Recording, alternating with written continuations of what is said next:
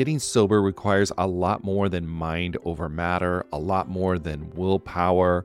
It's about leveraging the support around you. People in recovery typically need a mix of medical help, emotional support, and changes in lifestyle to manage their addiction, not just mental determination. As both a therapist and someone embracing the recovery lifestyle, there's one tool I always recommend to people needing extra accountability: SoberLink. SoberLink is a high-tech breath analyzer system designed to help you get and stay sober. And here's why I love it. You'll test the same day every day, eliminating testing anxiety. Friends and family receive instant test results, helping you rebuild trust and preventing relapse. Accountability is a part of that, and it's something to really be embraced. Devices have built-in facial recognition, so your support circle knows you're testing, and tamper-resistant sensors flag any attempts at trying to beat the system, so your sobriety is never questioned. So let 2024 be your best year yet. Visit SoberLink.com/TAM to sign up and receive $50 off your device. That's SoberLink.com/TAM. And let accountability be your guide.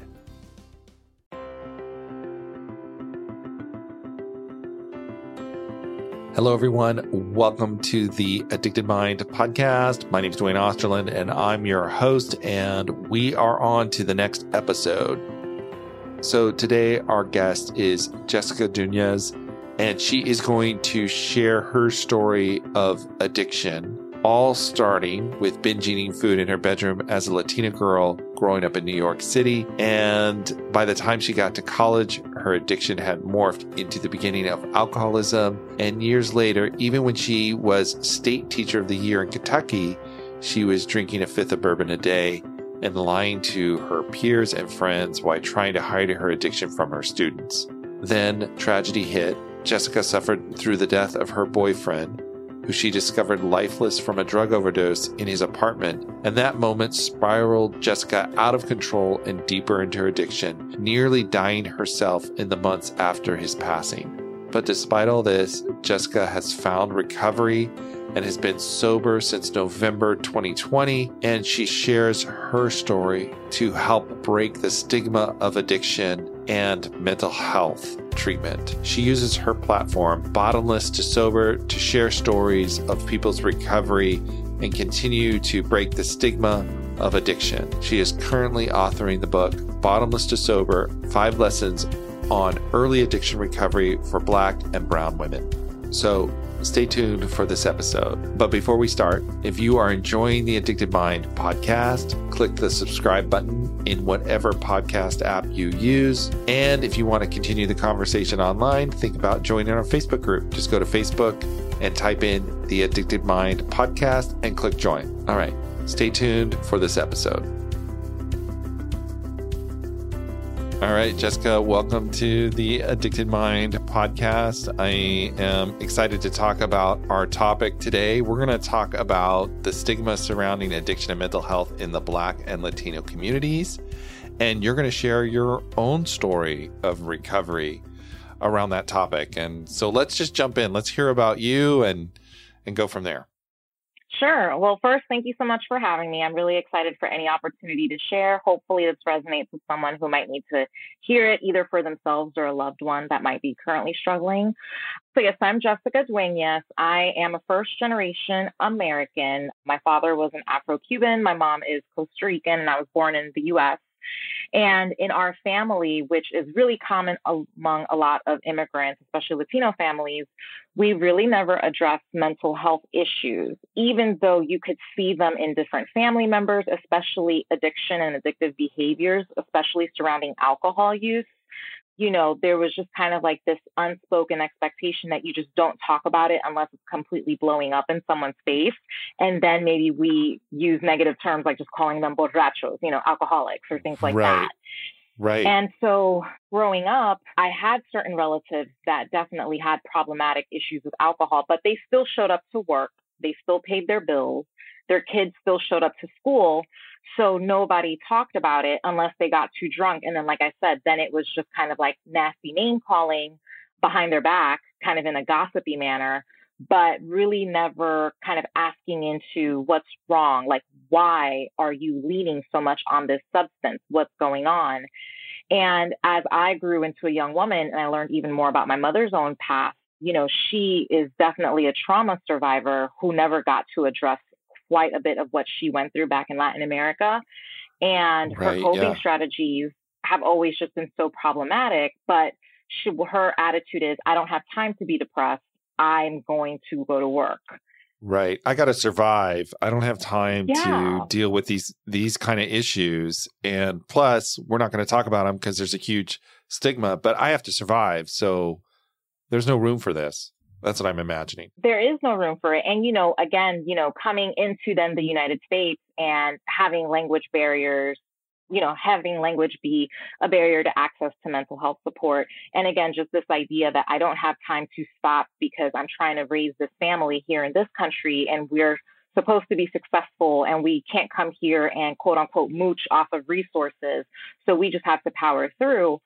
So what I found myself dealing with was when I was starting to struggle when I was younger and I would mention, I feel sad, the response was, go do your homework, go clean. There's always something to do, you know, and this idea that if I'm sad, it's because I'm giving myself too much free time to have this luxury. And so, you know, once I got to college and that was where I was first exposed to alcohol, you know, I latched on to alcohol like a lot of college students do with the really unhealthy binge drinking culture.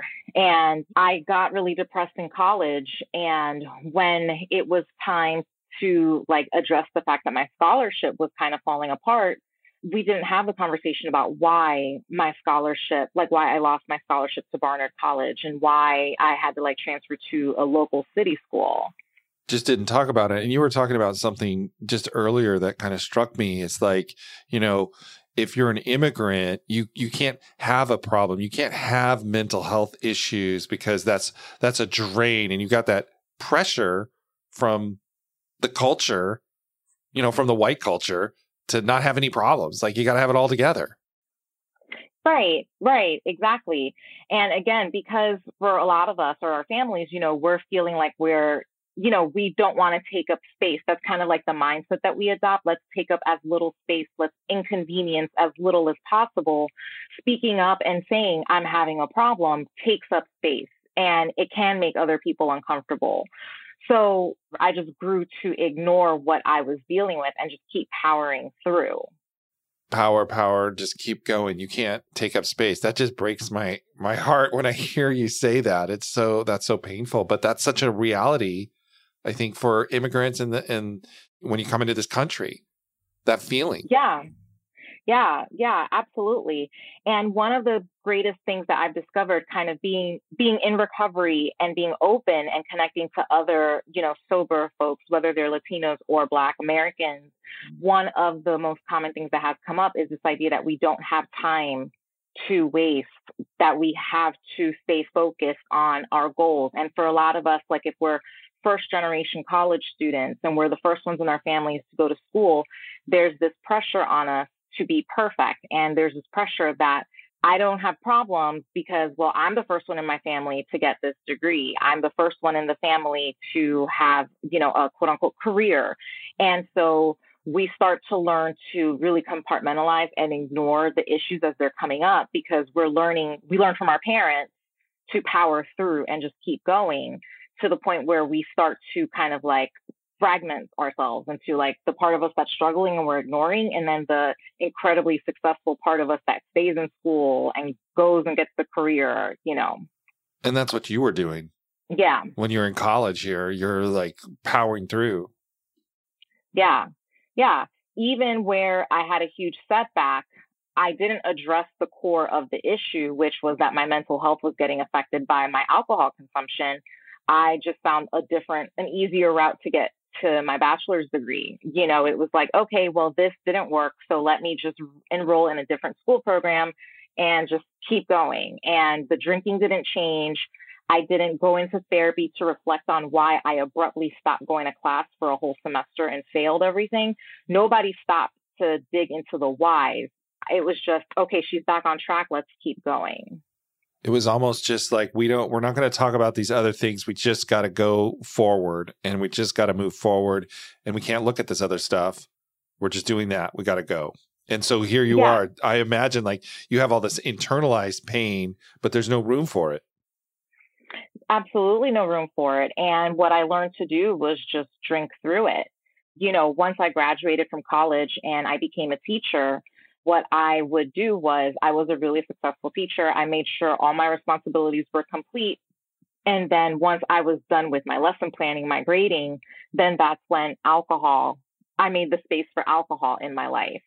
And that's where I would find my way to escape. And over the years, the quantity of alcohol escalated, right? So in the beginning, maybe it was just the happy hours. And then I would notice that at happy hours, there was one time somebody called me out on drinking fast.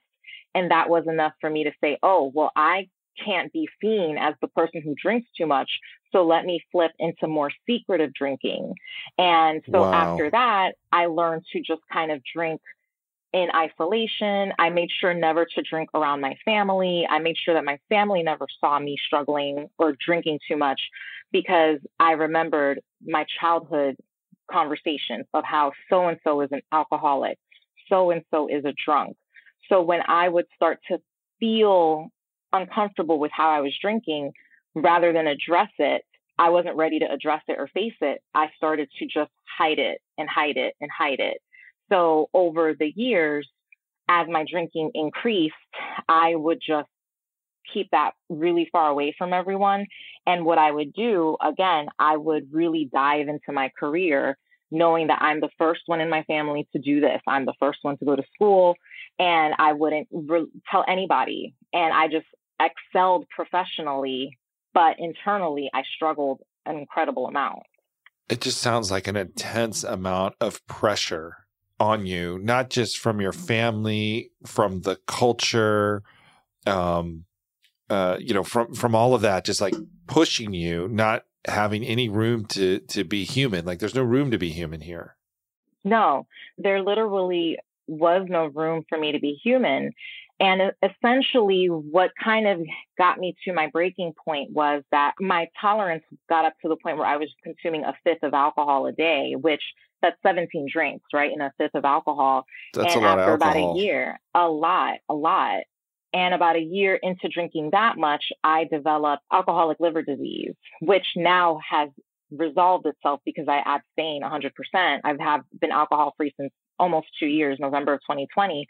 But when I was hit with alcoholic liver disease, that was when I realized something had to change.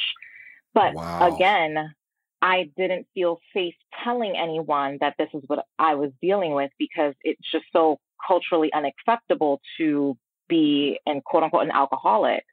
So I secretly went to rehab, and I just said that I was having some depressive issues. I just made it sound really light that nobody heard from me for a few days. But I actually went to detox quietly. And I did detox, and I got out, and I didn't tell anybody that that's where I had been. And I started to attend at that time 12-step programs, not telling anybody that that's what I was doing. And I was okay, but I got into a relationship with another person in recovery, and his drug of choice was opiates. And when the pandemic hit, he relapsed, passed away, and then I relapsed on alcohol. And at that point, that relapse was so strong. And, you know, it was 8 months long of just kind of spiraling in and out of hospital settings where I couldn't hide anymore that this was my big secret. Like I couldn't keep up the professional facade, the like model teacher. I couldn't do it. And so at that point in November of 2020, I decided to come forward and tell everybody that I had been struggling with alcohol addiction all these years. And yes, I was even like the 2019 Kentucky State Teacher of the Year while drinking a fifth of alcohol. And I was like, I did all these amazing things really well for others, but I could not take care of myself. And now I'm stepping forward, speaking up, and choosing to take care of myself. And I don't care if anyone in my family is ashamed of me. I don't care. Like, I was just like, I don't care. I wash my hands of it. I'm just amazed at your courage to do that and to go against all of these cultural learnings to advocate for people who are hurting and in pain, and specifically in the Latino culture, and for people of color to be able to say that and bring hope to people, just, it's an amazing amount of courage, especially like all the pressure that you felt to be perfect. Thank you. Yeah, I think it really got to the point for me where I was like, the only way I can get better is by casting off the stigma and not buying into it. Right. And, you know, for some people, they might look at it as though I'm rejecting norms or rejecting traditions. And maybe that's what it is. I also like to think of being open about this journey as a way of changing the narrative, bringing awareness, and kind of changing the conversation in different communities about mental health, you know? Yeah. Because I think that, like, for your absolutely. I want to get into that too, because I think we need to talk about that. But what was it like for your family, who, you know, you had this like very secret addiction, secret mental health issues, if that makes sense. And now you're bringing him to your family, you're bringing him into the light, which goes against all of those cultural learnings. It was hard for sure. I think for some of them, like my sister, who I'm very close to, she wished that she knew. Yeah. And, you know, and in retrospect, she wouldn't have judged me. But I think it's just that, again, you just internalize these ideas as fact and as true. And so I just didn't feel safe really going to anyone. And, you know, she's the person I'm closest to today. But I remember her just saying, like, I wish I knew. You know, and I've had these conversations in online spaces with other folks of color, Black folks, Latino folks, and, you know, they'll say things that they've experienced these huge losses in their family. And, you know, after the funeral, people are like, man, if only we had known. And then the idea is, well, nobody made it a safe space to talk about these things. So whoever was suffering was just suffering silently until something terrible happened. So it was really hard for some of my family members when they realized that, like, I was basically kind of just like lying to them the whole time, for sure. Thankfully, after I decided to just be out and open, everybody was actually really receptive and genuinely pretty proud, at least from what I gauge. You know, I've definitely had quite a few relatives privately confide in me now about their own issues with alcohol. A couple of them have actually since quit drinking. And they'll like, let me know. But it's like, so now we've created this like private little, at least some sort of support network that wasn't there before. So I feel like it's definitely only been positive, because at least now whoever in my family is struggling, whether they realize it or they're open about it, they know they're not alone, because they know that, hey, Jessica has been really open about it. Right. You took that risk and shared that and gave that gift to all these other people that needed to know they weren't alone. And it's just incredible to hear how you changed that. Yes, I'm really glad. I'm so glad that I did it. And I didn't realize how powerful it was going to be for other people, or how necessary, you know, someone like myself needed to be in terms of being vocal and open about recovery. But I wouldn't do it any other way at this point. You know, I think that it's been incredibly empowering to me, but I didn't realize how many people it would help just by being open about it. And just talking about it and sharing the story. And one of the other things that, you know, that I wanted to just kind of shed some light on and talk about too, just again, in both my experience growing up and then being a woman in recovery and connecting with others over the past 2 years, is that there was a time that I thought that like some of this stigma was something that maybe applied only, say, in the Latino community. But as I grew my connections with other sober folks, I learned a lot about this being an issue in other populations of color too, especially in the Black community. So that has been a really interesting conversation that I've had with other folks, especially for me, having been a public school teacher and working with so many students who are African American. That was one of the big things that had also come up, the stigma surrounding mental health support in those communities as well. So, you know, for me, it's important, you know, having these conversations and having, you know, conversations across cultures, because of the fact that, you know, it's very easy to think that we're alone in these boats. But then when you talk to people from different experiences, there's a lot of very similar currents that occur. Can you talk about some of the specific issues that people of color face when getting treatment? Because a lot of treatment centers are very kind of white-centric. Mental health is white-centric. And I imagine that there's a lot of issues there that people of color face in just getting access to care that's sensitive to all these cultural parts and pieces. And I would love for you to talk about that.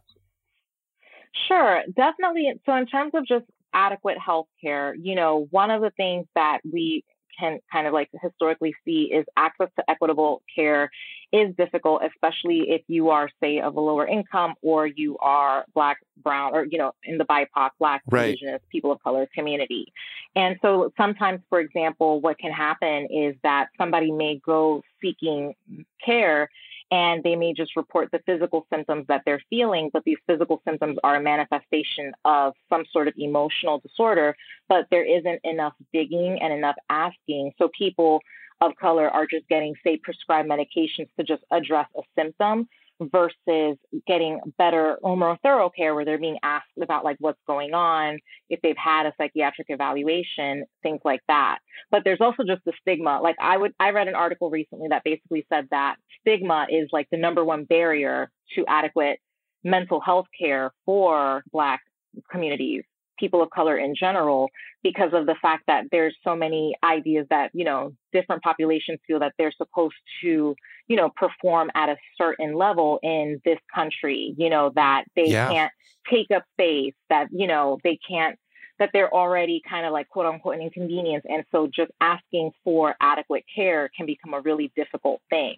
Yeah. And I would imagine too, just the access to care, but also trying to get care and facing that, systematic racism too, that kind of is in our culture as well. So here you go to get care and then you got to face this other part or maybe a provider not understanding that piece.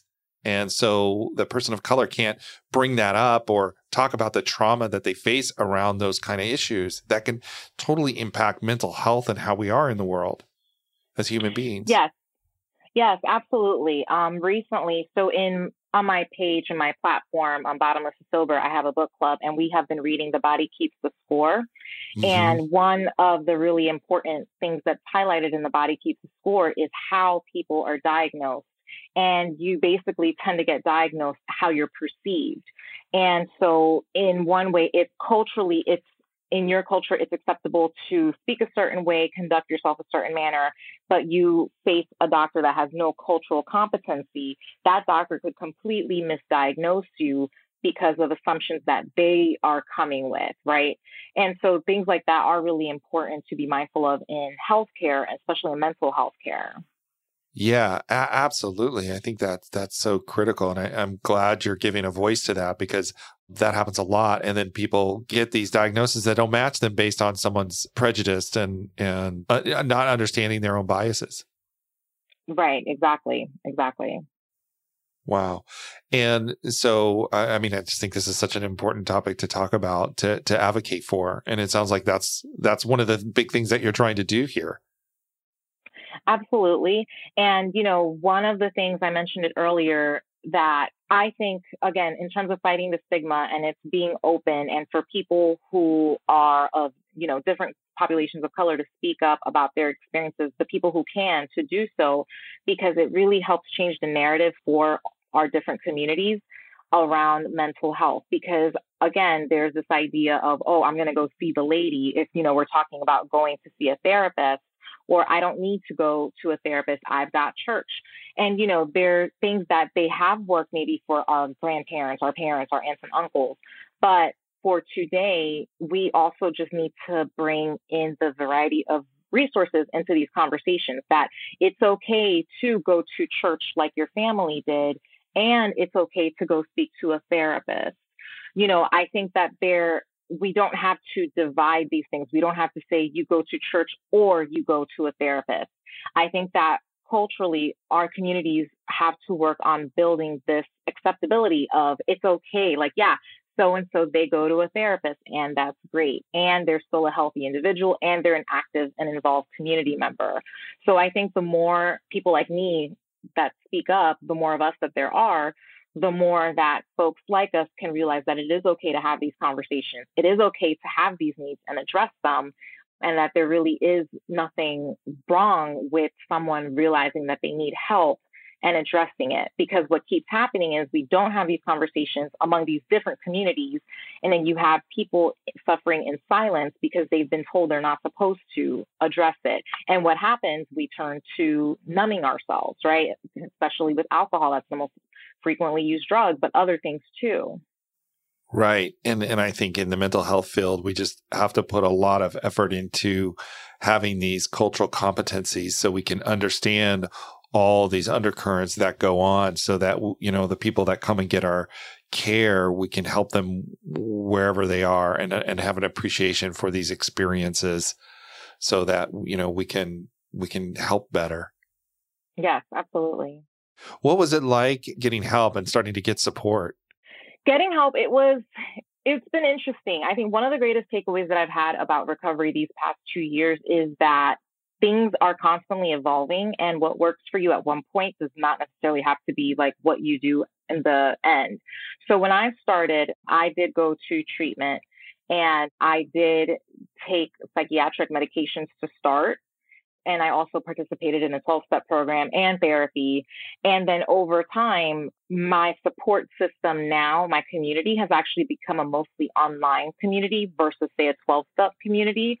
So I don't regularly attend a 12-step program anymore, but I have made friends pretty much like around the country and some even across the globe, just because I've been so open, say, on Instagram, where, you know, someone comments on something and it becomes a full-blown conversation and a friendship. So yeah, that's essentially kind of like where my support has grown into. But for me, the psychiatric medications were so critical to start. I was diagnosed in 2020, once I decided to get help, with bipolar 2 disorder. So for those who are listening, bipolar 2 does include the episodes of depression, but not so much manic episodes. Right, right. So just to give the listener some context. And so I did address that initially with medication, because the doctor was just like, to be honest, you've gone through so much trauma, and you haven't done therapy yet. You haven't done any work yet. It would be good to give yourself like a clean slate to start doing the work that you're going to do. And then you can reevaluate later on if you choose to be on medications or not. So essentially, I use medications to help me just transition off of being off of alcohol. And I used them for 1.5 years while I did a lot of deep therapy, while I participated in support groups and things like that, you know, addressed my diet, my exercise, my nutrition, everything. And then I slowly weaned myself off. And so far, I feel good. And I'm totally open to going right back on anything if I feel like I need it. But I just wanted to give myself every opportunity to be successful at being alcohol free. So you made a complete transition from being really secretive about this whole thing, hiding it, to kind of, it just had to blow up, so to speak, to being really open about it and just sharing your story. Yeah. And I honestly think that that's what saved my life. I mean, when I decided to come out and be open with it, what I did, actually, I wrote an op-ed article for the Courier Journal newspaper, which is based out of Louisville, Kentucky, which is where I taught, and I was the state teacher of the year, where I said everything that I, you know, told my story. And I mean, that article basically became viral, and it spread so much. And then it even I ended up on Red Table Talk with Jada Pinkett Smith. Wow. Because somebody who worked there, one of the producers, happened to read the article, and they invited me on the show. And one of the things that I said to her and her family on the show, which I will always repeat, is just that I was basically dying until I opened my mouth. And then once I spoke up, that was the switch that really freed me. Because at that point, the stigma wasn't holding me back. There was no fear. Whatever fears I had, I was basically telling them, I don't care. These fears are not real. I need to live a better life, and I deserve a better life. And that's really what I've acquired since being open and honest about it. I love that statement. You know, it's like opening your mouth and sharing your story. And part of the, one of the things that you've done is launched your blog, Bottomless to Sober, right? Can you talk about doing that and, you know, sharing that story and sharing the stories on there? Cause that is really cool. Yeah. So Bottomless to Sober, I came up with it probably around January of 2021. So I just had a few months of recovery. And, you know, one of the biggest things that I had to deal with was grief, because as I stated, my boyfriend died in April of 2020 from a drug overdose. And that was so devastating. And one of the hardest things to do was finding a productive way to manage that pain. One of the things, his name was Ian, one thing about him that was a beautiful thing was that he was always really open about his challenges with opiates. He was a veteran, was injured, and became addicted after a war injury. I always admired that about him, that he didn't care who knew his story. He always said it, and he always believed that he would help someone, even if he was struggling, that him talking about what was hard for him would help someone else. And so I decided that that was how I was going to honor him and help me, like, use the, you know, be constructive with the grief. And so I decided that I would create this website in honor of his memory and his way of always telling his story. So essentially what I do is it's morphed over, it's almost 2 years now. So, you know, in the beginning, I was interviewing people and writing their stories and then sharing them. And that got overwhelming. So then what I started doing was either I was writing my own, just random things I was sharing, like your average blog, or I invite people to share, or people come across it and they're like, hey, can I write something for you? Yes, please do. And then people share. So essentially, it's kind of just become a hodgepodge of different people's stories that they want to share about themselves. Some people share something like very small and simple. Recently, I had a few folks volunteer to share like letters to their younger selves that they wrote. And essentially, it's just been a really just a positive site where I feel like people can go and just get a sense of other people's experiences. And, you know, and I'm not particular about what your recovery looks like. If you have recently had a stumble or a relapse, I don't care. It's really just about connection, because that's one of the big things, right? That we hear that saying often, that connection is the opposite of addiction. And ever since I chose to connect by telling my story to whoever feels like hearing it, that has literally worked to clear my addiction. I think as long as I keep talking, the longer or the farther away I'll stay from a drink. Yeah, absolutely. What about, you know, as you started to get into recovery and get help, what were some of the unique challenges as a Latina woman trying to seek mental health care? Yeah, what are some of those unique challenges that you faced?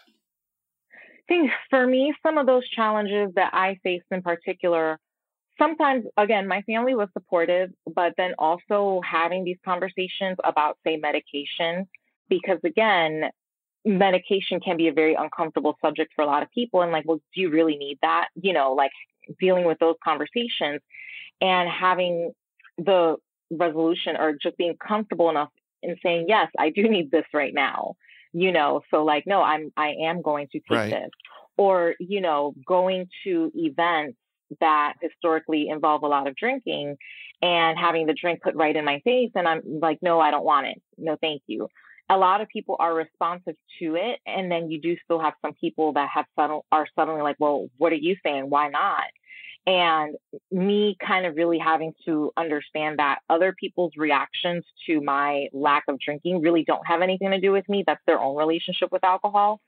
And just me kind of having to like understand that.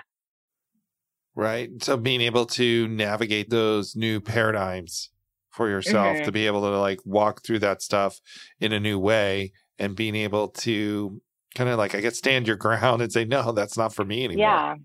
I don't want to do that. Yeah. Yes, exactly. Exactly. Right. And so moving forward, what are some of the things that you want to give back and do with all of your new knowledge, your new learnings? Yes.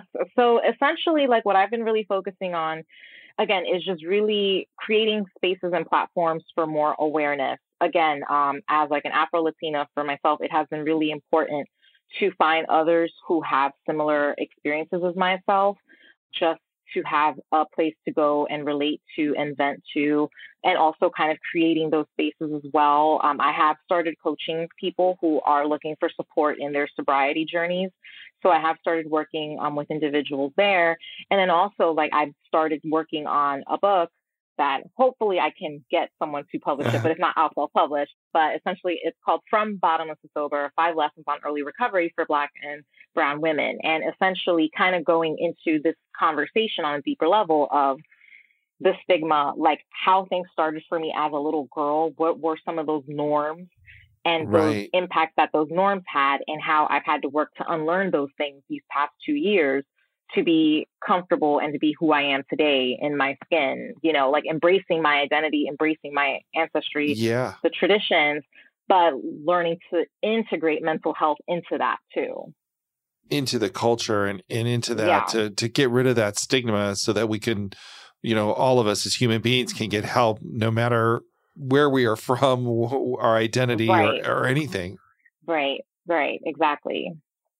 Wow. I think that's going to be really helpful for a lot of people out there who are struggling to hear your story from you.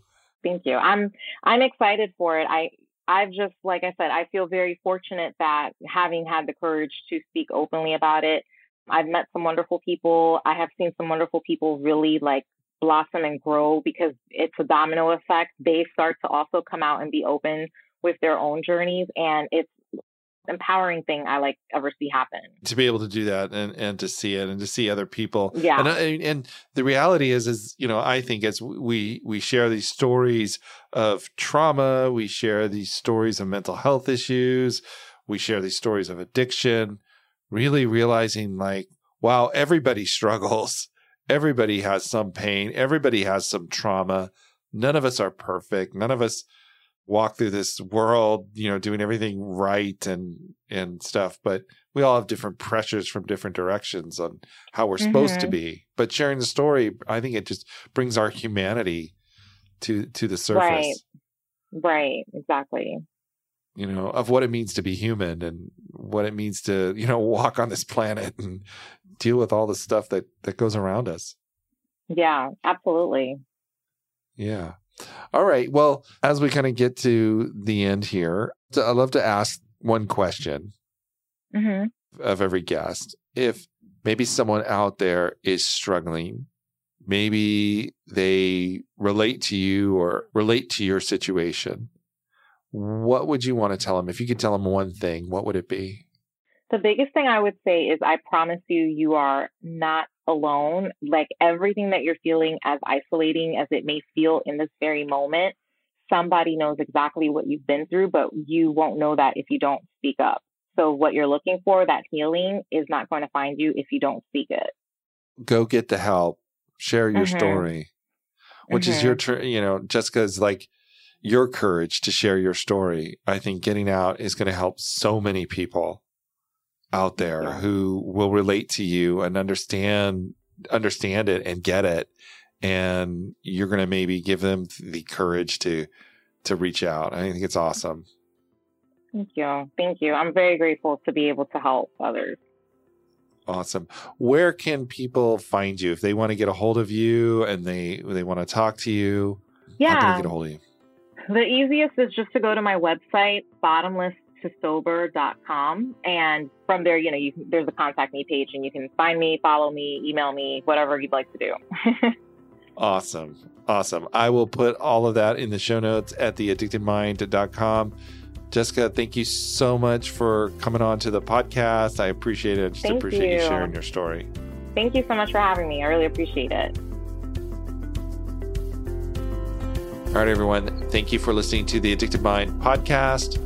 As usual, all the show notes will be at theaddictedmind.com, so check it out. And if you're getting a lot out of the Addicted Mind podcast, please share it with a friend or write a review on iTunes or wherever you get your podcast. I really do appreciate it, and I do enjoy reading them. It means a lot to me. And think about joining our Facebook group. Just go to Facebook, type in the Addicted Mind podcast, click join. All right, everyone, have a wonderful day, and I will talk to you on the next episode.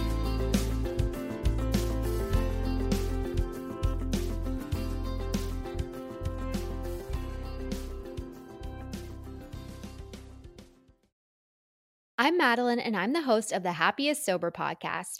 I got sober in my 20s after a decade of gray area drinking, and the greatest plot twist of all time was realizing that alcohol, the thing that I thought made my life the most happy and fun and exciting, was actually the exact thing preventing me from living my happiest and best life. My mom is 40 years sober, and she joins me on my podcast very often. I like to call her my part-time co-host, and I also bring you solo episodes where I share my top tips, tricks, and mindset shifts in sobriety, and lots of how-tos for navigating all the things sober, from weddings to parties to holidays to bachelorette parties to trips. I'm also joined by so many guests who come on and share their sober stories, and they're all so inspiring.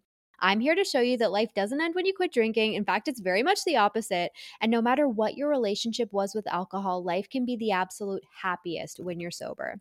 New episodes come out every Tuesday. You can listen to Happiest Sober podcast wherever you get your podcasts.